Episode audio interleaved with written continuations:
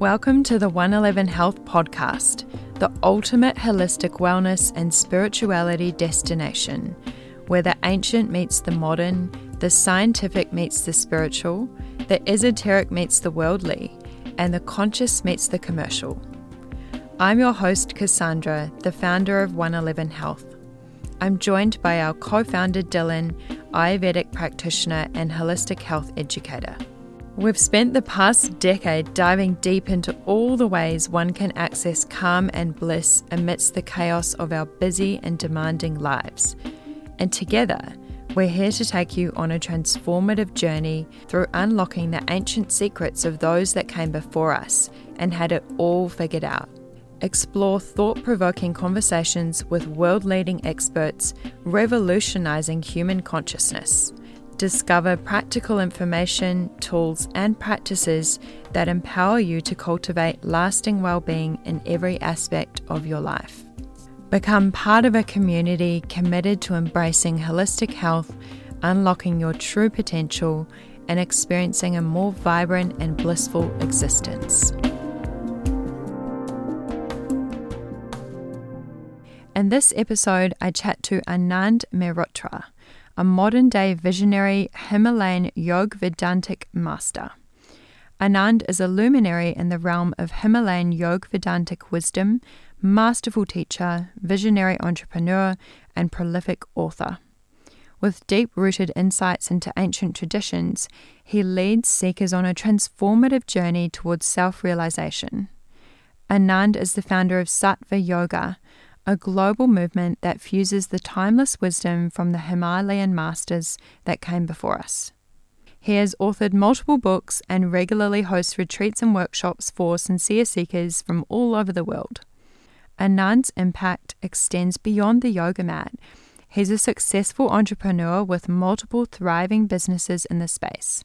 In this episode, we chat about Anand's life growing up in Rishikesh, how he found his guru, his life's work, the magic of life in the Himalayas, Sattva Yoga, the subtle transformative power of being in India, the lineage of the Himalayan Yoga Vedantic tradition, the holistic path to dynamic stillness, the importance of sadhana or daily practice, why having a sense of humor is key, the correct definition and understanding of karma and kriya and dharma, and so much more.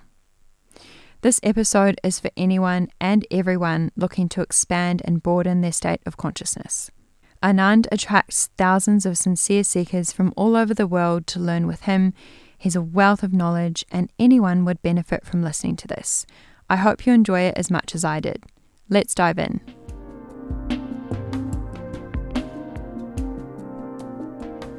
Thank you so much for coming. Just absolute honour to speak with you today. Thank you. And so nice to see you in person because last time I saw you, I saw you for a Jyotish reading. Yes. And then before that, it was you've been involved with 111 from the start, from that beautiful event we did. And so, yeah, it's beautiful to have you here while you're touring Australia. Such a joy to be here. Yeah. And um, there's so many things I'd love to ask you, but I thought it would be beautiful to start with a bit about your your life's journey and how you grew up because this knowledge is a part of your blood. And yes. I just love to hear, um, you know, how you grew up, how you found your guru, and everything that led to the birth of Sattva. Uh, I was, uh, it was great. I mean, I was born uh, in Rishikesh, which is the yoga capital of the world, you know. And so my guru is who, the one who named me. His name was Brahmachari Ananda Swarup, and he was a Himalayan master and uh, he lived. Uh, he knew my parents before that, and he lived very just few minutes walk from my house where I was born. And so when I was born, he was the you know after obviously my father, he was the first one to see me, and before seeing me, he named me Anand.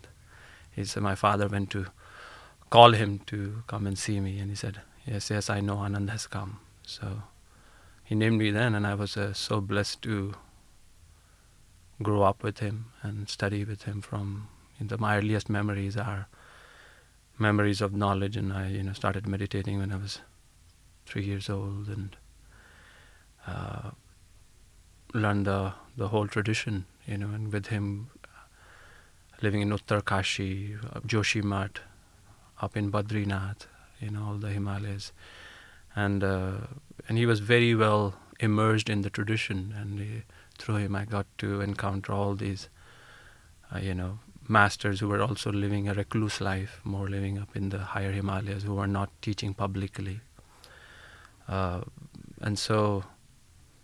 For me, it was a natural thing. It was something I felt as always like this was something continuing from my past lives, you know. It was not, you know, people ask me, so when did you have the epiphany that, oh, that's what I'm going to do? I never did. It, was just something very natural for me. It was not a sudden realization on one day. It was just who I was, and this teachings, this uh, this powerful tradition uh, was. I always, you know, just knew that this was really had the answers to all questions of life for myself and uh, for anyone who was sincerely looking for them. So it was a. I feel deeply blessed to to have had this life that I have had. You know, to be born there, to have the grace of the masters and and my parents who are deeply, you know, immersed in their own practice and their own tradition. So I grew up in it, and I was just a natural thing for me to teach. I started teaching at a very young age.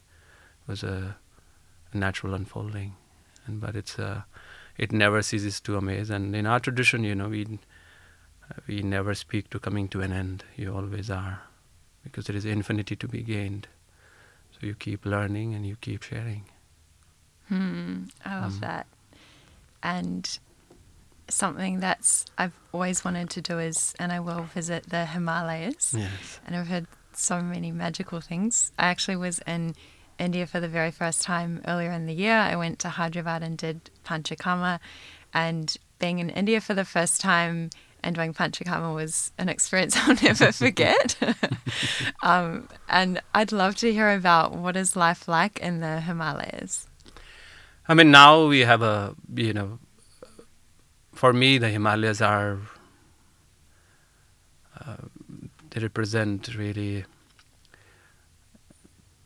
something unique in the human field of life, you know. Especially the Indian Himalayas, because they really represent. They are kind of the the lab of spirituality, right? So all the experiments in consciousness have been done that side, especially Garhwal Himalayas and Kumaon Himalayas, right? Of course, Himalayas extend all the way to Thailand, you know, and through that there is, of course, the teachings flew through through the Himalayas into Tibet and China, uh, Japan, all the Southeast Asia. Uh, but the the for us in the specifically in the yogic tradition, the Yog Vedantic tradition, the Garhwal and the Kumaon Himalayas have played a important role uh, they somehow became the place where all the you know people who were sincere in their seeking and would start to come there especially rishikesh became the doorway because it's at the base of the shivalik mountains and so lower himalayas and then from there they would go up so that became a gathering point uh, of uh, yogis from all different masters from all different uh, locations in India who would gather there and discussions would happen. You know, when I was born and was growing up as a young boy there, the only two kinds of people you met pilgrims and, and rishis, right? Of course, now times have changed and uh, there is a lot more people. There are tourists and people from all over the world who have come to learn and, and people who are just passing, just there to visit and maybe make a reel. uh, but uh, otherwise Rishikesh became that hub. And then from up from Rishikesh, you know, when I was up, uh, we would go to Badrinath. There is a silence, and then there is these incredible beings that you encounter there who are. They have a lot to share, but they share very in a very silent manner, you know. And you have to, of course, you can't just walk in there and and meet them and expect them to uh, to share the, of their knowledge. You have to have the deserving power and you have to they have to really allow you in and so now i live in uh, at Sattva which is uh, about 15 16 kilometers up from rishikesh main town in the in the valley on the banks of the river and uh, it's truly, uh, you know, I would not live anywhere else. But there, it's really special. The the the Veda is so alive there in the land, and the, you can really go deep when you're if you're really looking go to the depth of the human experience. I've traveled all over the world teaching, but uh, still, when I come come back to India, and especially come back to to Rishikesh and go up in the Himalayas at Sattva, you can really there is a unique quality which is available there because of all the work that you know thousands of rishis have done, and so that vibration is very much alive, right, mm-hmm. at a mm-hmm. subtler level. And for those of us who are attuned to it, and those of us who are sincere to go deep, then you can really sense it. Like on the surface, India is a challenging country. I always say it's the only country in the world which you hate and yet you keep coming back. You know? like nobody goes to Italy and says, "Oh my God, I'm never coming back here." you know, Italy is designed to charm you. You know, you go and the the romance and the Italy and the light and the the Renaissance structures and so on and so forth, the rolling hills of Tuscany. So you're, but India is a is a country which challenges you. It says, you know, surrender or perish. So you you know you can come to India and just do the golden tourist triangle, golden triangle, Delhi, Agra, and but uh, that's not the India really what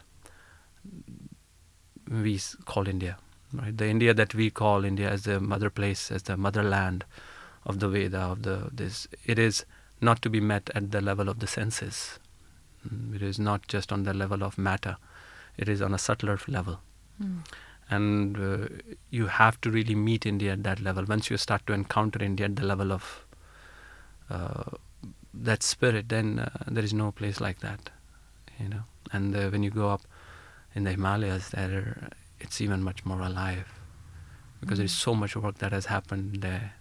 So it's really the lab of consciousness, and there is still so many siddhas which are there, you know. So uh, it's a very special place still on the planet.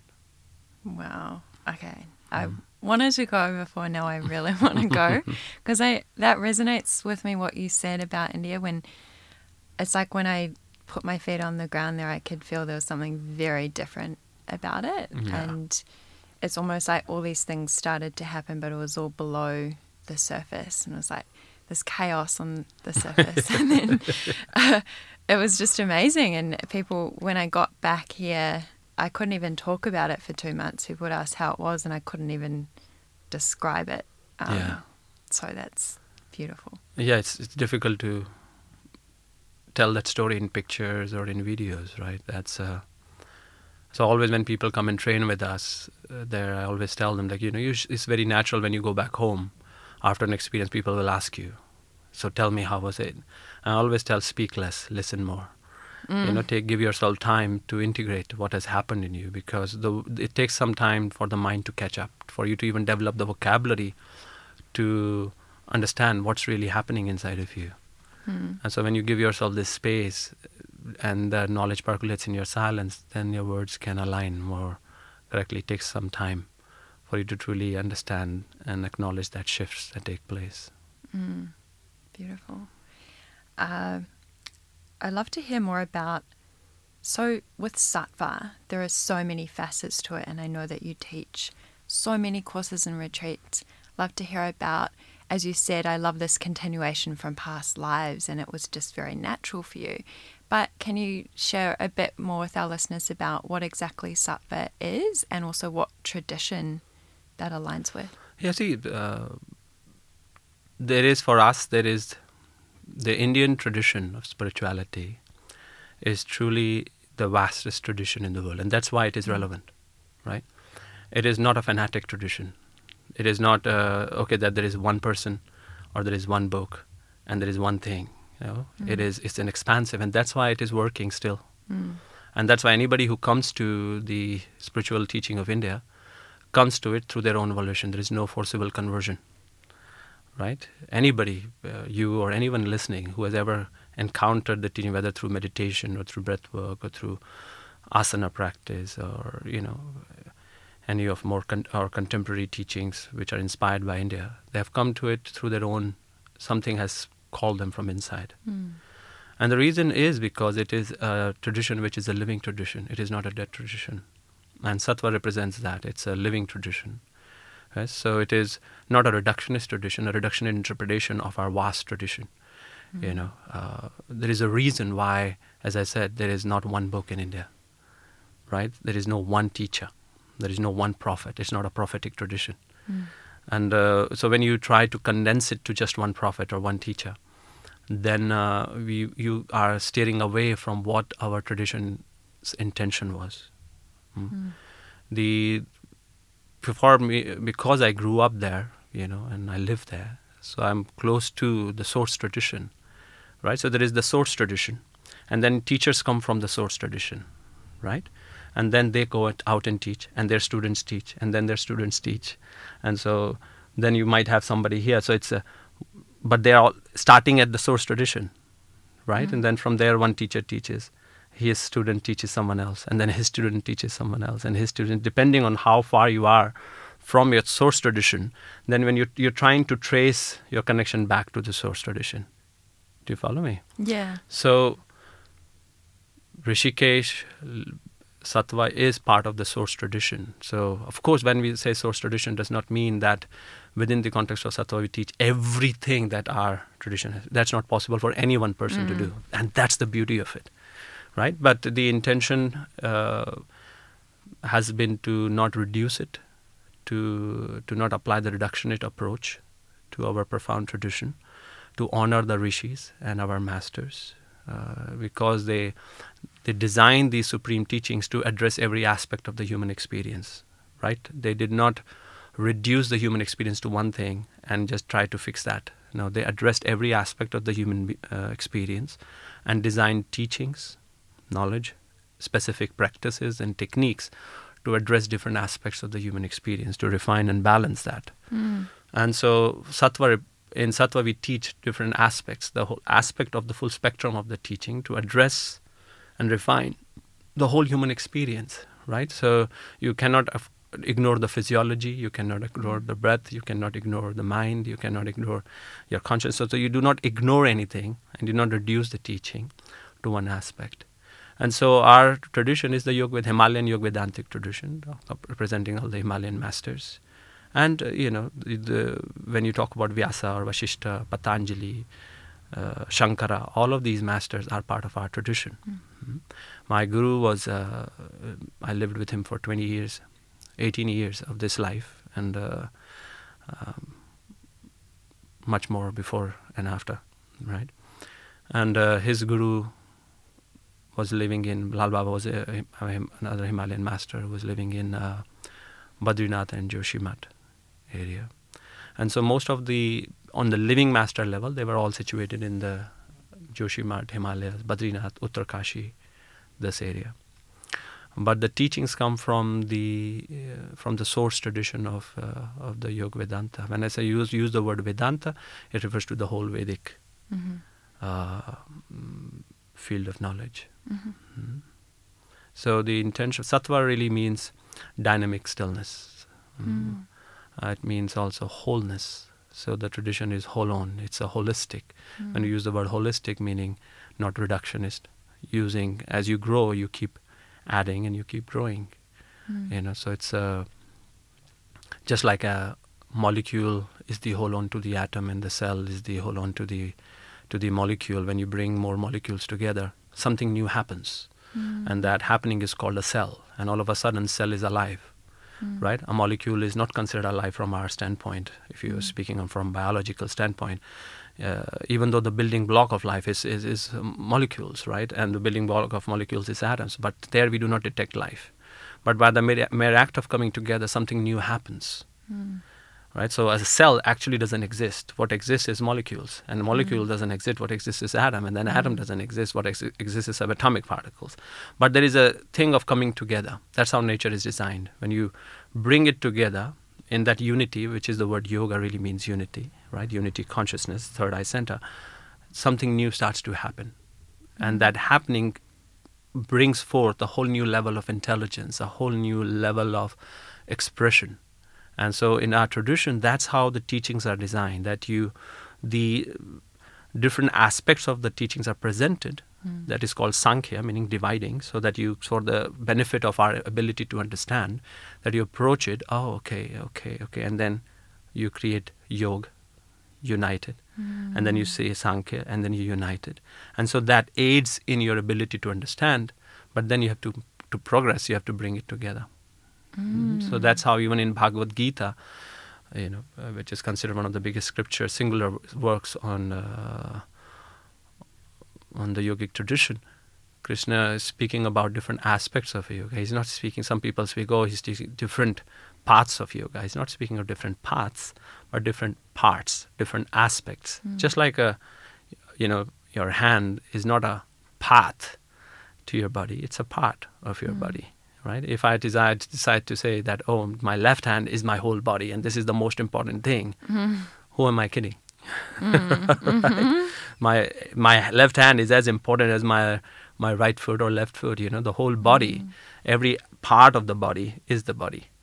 And so mm. when we're talking about Ashtanga, also, it's not eight steps to yoga; it is eight aspects. Mm. So this the sattva is designed in that way it's a holistic practice which includes the whole source tradition teachings to the best of our ability um, which are designed to uplift the human experience inside and out So it's like that, that you know, the whole being greater than sum of its parts. That exactly and so, what are the um, aspects or main building blocks?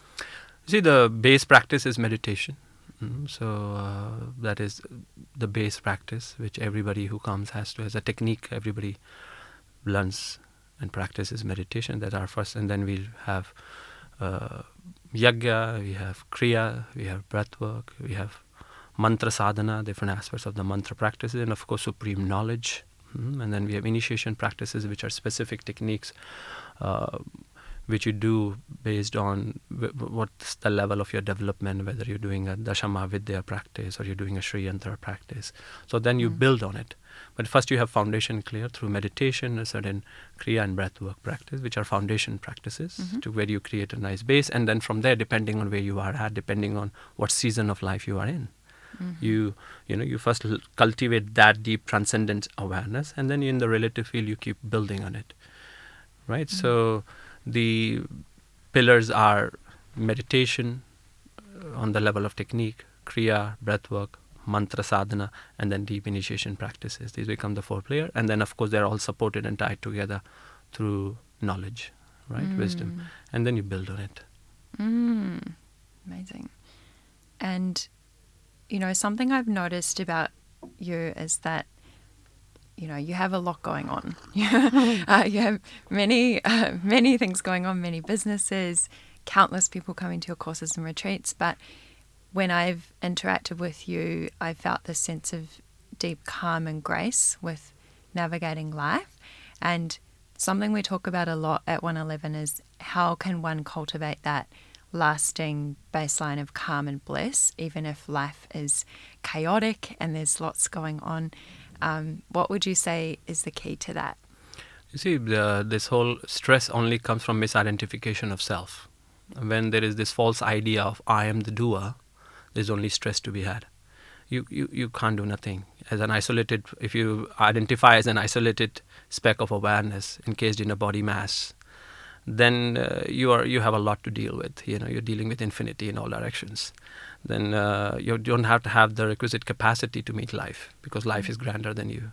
So it doesn't matter what you do, you always come up in, inadequate. You know. So in our teaching, the first, the fundamental thing first you're working at is self. For self is the source. And when you realize, when you start to expand your consciousness, your identity starts to shift.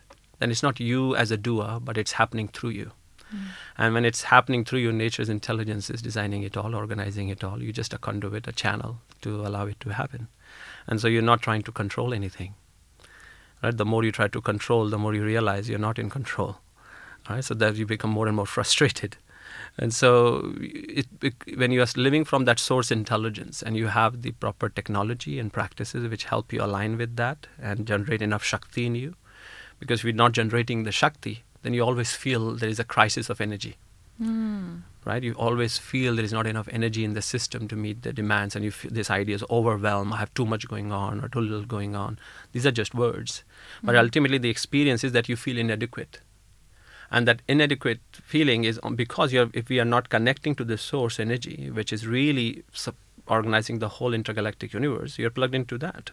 Hmm. And if you do not know how to harness that, then you always will feel lack. Mm. And so we have to learn to harness that energy. When we are consistently working with that energy, then you start to realize your sense of self starts to shift. Right? So you're not spe- isolated speck of awareness encased in a body mass, but you are the whole cosmos, localized. Right? That's the nature of self. Atman is universality localized. So then you're allowing it to happen. And when you're not trying to control it, it's uh, it's quite an effortless play because you know you're born and as a body, and then you're on your way to die as a body. So in between, there is nothing really to gain because you came empty-handed. You will leave empty-handed. so what you're trying to possess, I mean, that, the life only when you are at this end in body, you feel, oh my God, it's, we have enough time. But that's the greatest illusion, isn't it? Because we see death all around us. So and we are headed in that direction. Hmm. So this idea of holding on to things and trying to control and oh no, it's mine, it's mine, that's neurotic. You know, you you came with empty hand, you will go with empty hand. You have hmm. in between only to gain, gain an experience of life. So that's when you your true job is really just to work on that inner plane, elevate your stuff, and then bring it out into the manifest reality. And so when you are maintaining that, and that's what our tradition is fundamentally designed to do, help you take care of that inner environment.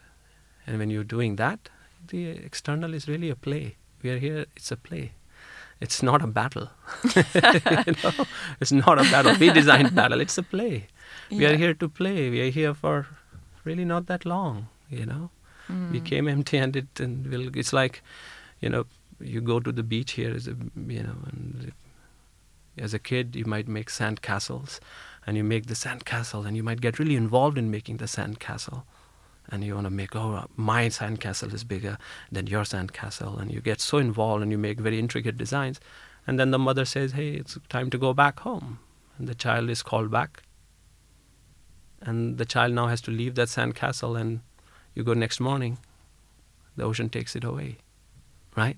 Same thing mm. is what we do. So we this idea of oh i have a lot it's mine and i am the these are all illusions of the mind right? So our tradition our this beautiful teachings design us to take care of the self get learn to get out of the way.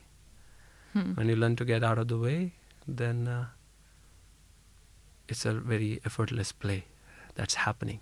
You know it's life is happening and you are here I, I love that analogy, and it just reminds me of sometimes I think about how humor humorous it is, yes and I love that because it just puts things in perspective. And yeah, it's beautiful. yeah i mean if you look at the human experience you know if you truly look at it you find at the base of it is humor i mean all of our human experience what all we give meaning to is self-created right all the human theater it's we have created and given it meaning. Everything has a meaning because we give it permission to have that meaning. Outside of our permission and our ideas none of it has any meaning right? And so when you truly look at it you find at the base of it is that's why buddha is always laughing right? Uh, kali is, is screaming in our laughter. So that base laughter is there at the core of human ex- experience. That's as, at the base of existence is this laughter of the divine. It's a it's a lila. That's the word that is used in sanskrit lila it's a play I love so God has a sense of humor. absolutely Really. Divine mother is always laughing Uh, so good to hear that. So I do laugh a lot. So good to know that I'm on the My page. master always said, you know, Maharaji always used to say, if you are with a teacher who doesn't laugh and doesn't laugh hard, run. You know, because Yeah. because you have to. Uh, then he's got it totally off. You know, because the more you come to the base connection with truth, even when you encounter the pain of human experience, of course you have to go through that. But as you keep going deeper, then you come to that uh, realization of that human, the fundamental humor that is there in uh, existence. You know, it's a it's a play of divine. I love that. I really resonate with it. Even sometimes situations can get so ridiculous. You think, who is a script writer? This this is so funny. oh, beautiful. And so, one thing I'd love to hear from you, and which is, you know, daily routine rituals is so fundamental for everybody. Um, without needing to know every private detail of your life, what is it that you do each day? Do you have a specific morning routine? Yeah, I mean, I get up, uh, you know, four or five in the morning, and uh, I have two, three hours of practice every day. Um, and e- evening as well, you know, before I do not go to bed without practice, my sadhana. And uh, I think it's very crucial you know what you do. Because you, uh, I, I always talk about like you just have one day to live. You know you have to take your life one day at a time. Mm. you can have a vision for the big life but uh, you have to live one day.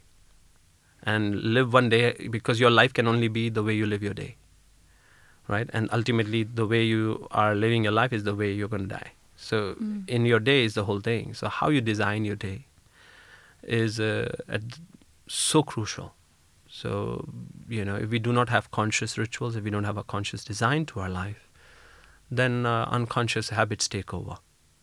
And uh, before we know it, we feel defeated. Mm. So, uh, you know, sadhana is so important. The word, word Sanskrit word sadhana really means tuning. You know, mm. because there is the there is celestial music playing, but if your instrument is out of tune, then there is not music but noise that you are creating. Mm. So if you have, if you're tuning the instrument, then the music just plays effortlessly through you.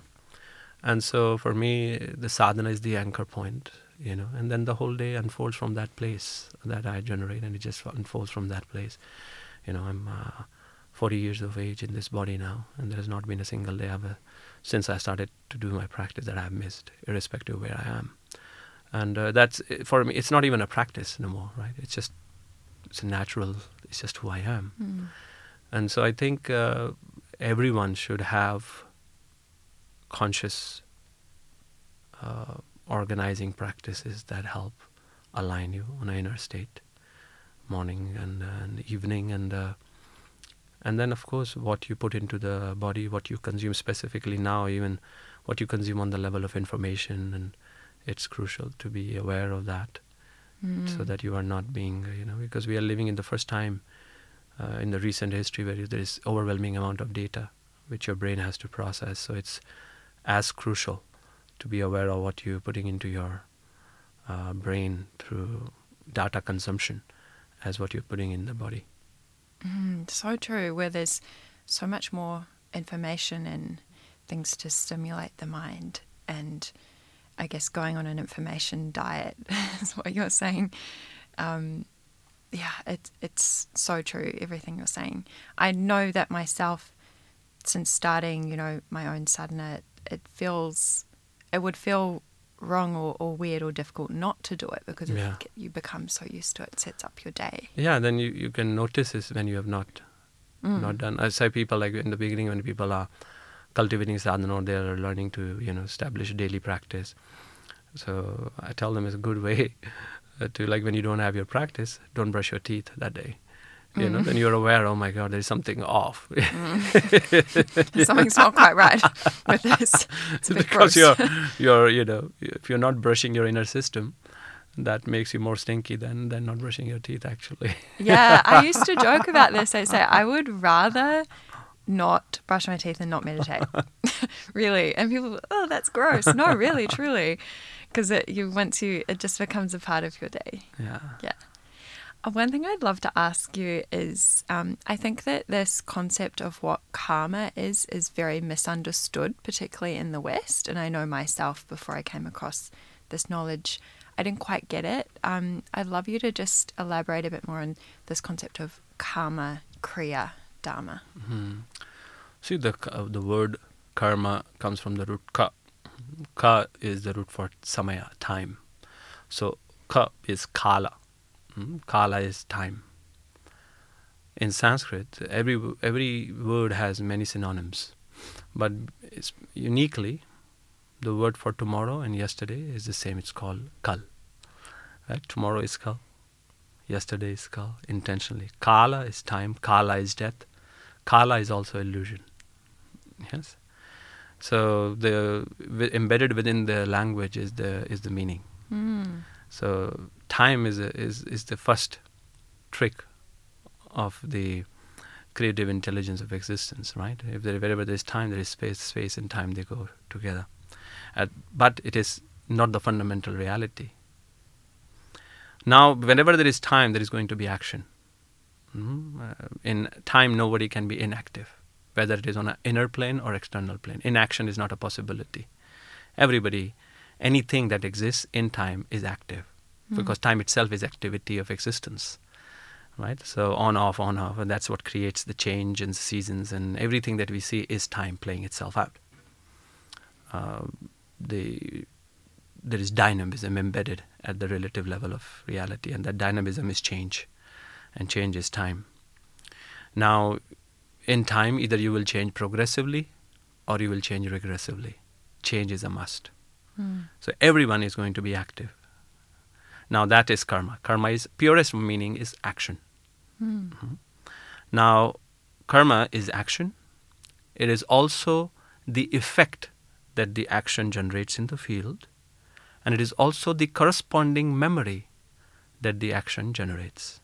Mm, So, the, the action, the effect that the action generates, and the corresponding memory that the action generates. It's all karma. Now, depending the karma requires an actor, right? So the actor acts, the actor experiences, and the actor logs the experience based on his own consciousness. So the base is consciousness. So if you're taking care of the consciousness, then that karma, instead of having a binding effect, can start to have a liberating effect. So the action that starts to have a liberating effect is we call it kriya. Hmm? So the action that leads to liberation. Mm, So we employ when any spiritual practice, when we engage in the spiritual practice in order to refine our consciousness, that is called kriya. So first we start to apply intelligent action on an inner subjective plane because inaction is not an option. We apply elegant action on the subjective plane to shift our consciousness on a higher plane. When we do that, naturally that leads us to take that evolutionary action on the objective plane, so called objective plane, right? So Kriya within, Kriya without. Now there is a word called Krama, which is different from Karma. Krama. So Krama is sequence, hmm, consistency. So when you have Kriya Krama, when you are able to maintain Kriya over a period of time, Kriya Krama, that starts to lead you to Dharma. Right? Then you start to have the experience of Dharma, the triangle of Dharma. So the Dharma is the first mean base dharma is dharma of your being that our primary dharma is to evolve right that's our primary dharma the second aspect of the dharma is the dharma of the moment of the roles you're playing whether as a mother or father or in the moment as a boss or a as an employee you have dharma meaning what's the highest good and then dharma is the the greater roles you might play in different phases of your life right so often people confuse dharma as what am I supposed to do with my life, right? and so we are all supposed to grow because with, if you're not growing and evolving, it doesn't matter what you do. Mm. You're not going to find meaning, right? Mm. So first prerequisite is dharma. Of dharma is growth. So how do you grow? Through kriya. Yes, and where is kriya to be found? Kriya is to be found in karma only, right? So when the karma is unconscious, driven by your avidya, then karma, every action that you do leads to bondage whether it is a relationship. So sometimes people don't have any relationship. So their problem is, I don't have a relationship. That's my problem. And then they swipe right, maybe they find a relationship, right? And then a uh, couple of years later, the problem is the relationship. Mm-hmm. Sometimes the problem is I don't have children. Then the problem is the children. Sometimes the Mm. problem is uh, my business and then the problem is i have no business. Hmm. So there is no matter what you do the, you can find that any activity leads to bondage. So it's like we const- that's the you know the the frankenstein story right? That we all end up creating the frankenstein monster. Whatever human beings engage in create they create these monsters that haunt them. And then the answer come maybe we need to leave the world right? We could hmm. need to run away from the world. But the thing is, you cannot run away from the world because no matter where you go, you find yourself. It's because inaction is not a possibility. That's what Arjuna is being taught by Krishna. When uh, the first mm. chapter of Bhagavad Gita is Dukkha Vishada Yoga, where the yoga of despondency of Arjuna. Arjuna says, I cannot do this. Krishna mm. says, inaction is not a possibility. Action is the law. You cannot be mm. inactive because you exist. If you exist in time, you're an activity itself. So now either you can align your activity in the direction of evolution or you can align your activity in the direction of destruction. Right? The evolutionary activity is Kriya. And so that includes spiritual technology, techniques, practices, knowledge. And when we develop enough critical mass of that, then dharma starts to be experienced. The dharma of growth, the dharma of the moment where you are living dharma in your relations, in your life, in every role you play. And then that, that song that existence wants to sing through you different phases of life. You get acquired by existence, and then existence plays whatever it needs to play through you, whatever role it needs to play. Sometimes it just needs to play sitting on the banks of the river, and sometimes it needs you to play. You have to travel the world and teach and share, and that's just existence doing it. You, as an isolated bag of awareness, is not doing it anymore because that struggle. Me doing it, oh, I have to do it. I hope I mm-hmm. do well. I hope I perform well. This always anxieties there. so, from karma through kriya to dharma. Mm-hmm. So this idea of bad karma, good karma, that's naive. There is no such thing. Mm-hmm. There is karma. Everyone is has karma, and uh, we can consciously design our karma in a manner where the karma has an evolutionary pull to it, and that becomes kriya. And when kriya is maintained, dharma starts to happen. So karma through kriya converts into dharma. Mhm. Mm. That's in the time we have on the podcast. I mean, it's a whole course. yeah, Uh, so sure. it maybe it helps to gain slight understanding of it. Yeah, no, that's a beautiful explanation. Hmm. And really, while I was listening to what came up for me is just these reminders of, well, you know, to engage with life fully Yeah, absolutely. in it. And this is also what I really love about you as a teacher and leader to many is that you are so actively engaged with life and you you you travel, you spend time in the West, you're you know really engaged in businesses and things like that. And I think it's beautiful to see that because you really you really embody that and demonstrate that for other people. Yeah, I think you know my Maharaji always said, you know, we would go up, and there is this valley in the Himalayas called the Valley of Flowers. It was one of his favorite places. It's uh, uh, after Joshimath, between Joshimath and Himalayas uh, and Badrinath, uh, you have to track up, and there is this huge valley in the Himalayas where this most unique species of flower, this huge valley surrounded by high mountains, and in the month of August, it blossoms. The whole valley for hundreds of kilometers Wow. is just filled with flowers, Wow. right, of, of all colors. So we would go there, and you know, in the, because May June we would go up to Badrinath, spend a few months there, and come back, and then in monsoon go to uh, Valley of Flowers, and we would go there. He said, "Look, you know, to think that this flower is just for the bee is uh, is such a great folly of the mind, you know, and." Why is there so many colors? Mm. right? Why is there so much diversity just in this valley? So much. Because the nature of existence is to create. Consciousness cannot not create. Right? It's just as the the radiance of the fire is not an activity of the fire. It's not a choice that fire makes. It's just the nature of fire. So the more we are in touch with our essential nature then creativity is just a natural expression of that. It's not an effortful activity. It's just a natural expression of that. The less you interfere, and unless you you're in the way, the more you come learn to come out of the way from that core intelligence in you, the more you find that this life becomes a love affair. You know, Uh, for me, that's how I see life. I mean, it's an incredible opportunity to love every day and love deeper. So beautiful. Well, I could talk to you for hours, but thank you so much again for this beautiful conversation. Thank you, thank you so much. Thank you so much for joining us on this episode of the 111 Health Podcast. If you loved today's episode as much as we did, feel free to share the love by subscribing and sharing it with anyone you think would benefit from listening. Also, don't forget to follow us on Instagram and TikTok, where we announce the release of each new episode. Have a blissful day and see you next time.